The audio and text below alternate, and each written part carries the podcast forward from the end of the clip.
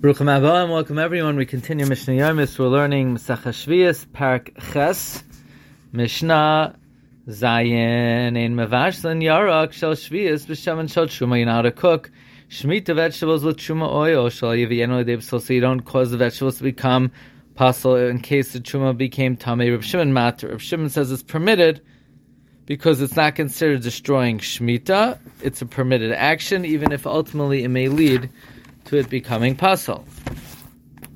The achrein achrein nispas v'shis. Another halacha. If shmita is exchanged for something else, a different food item, and that exchange for something else, then only the last item takes on the kedusha of shmita. So, for example, if let's say you have a vegetable of shmita, for you change it for an egg, and then you change the egg for a fish, then only the fish has kedusha shvius. But for hapri atzma the original produce of shmita always remains with kedusha shvius. Mishnah ches ein loichim avadim v'karkois uvehema tameya midzemei shvius. One cannot buy servants, land, or non-kosher animals from shmita money. Shmita money can only be used to buy food and the above mentioned items that cannot be eaten. If you did buy one of these items, then you have to eat uh, food with the sanctity of Shemitah in the amount that you spent improperly. Now, one is allowed to use Shemitah money to use for a korban that you're gonna, that is a korban adava.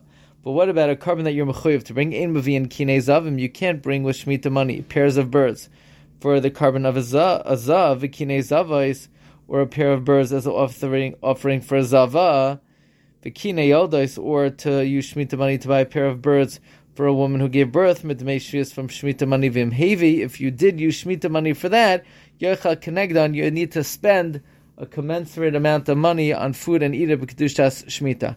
Ein sachin kelim b'shaman shel. You cannot rub vessels with the oil of Shemitah v'imsach. If you did, Yoichal you should eat corresponding to that amount of value that you use to rub into the kalim.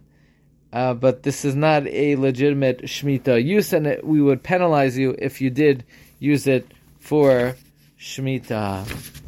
If you did use the Shemitah money for the, for these mentioned activities. Wishing everyone a wonderful day.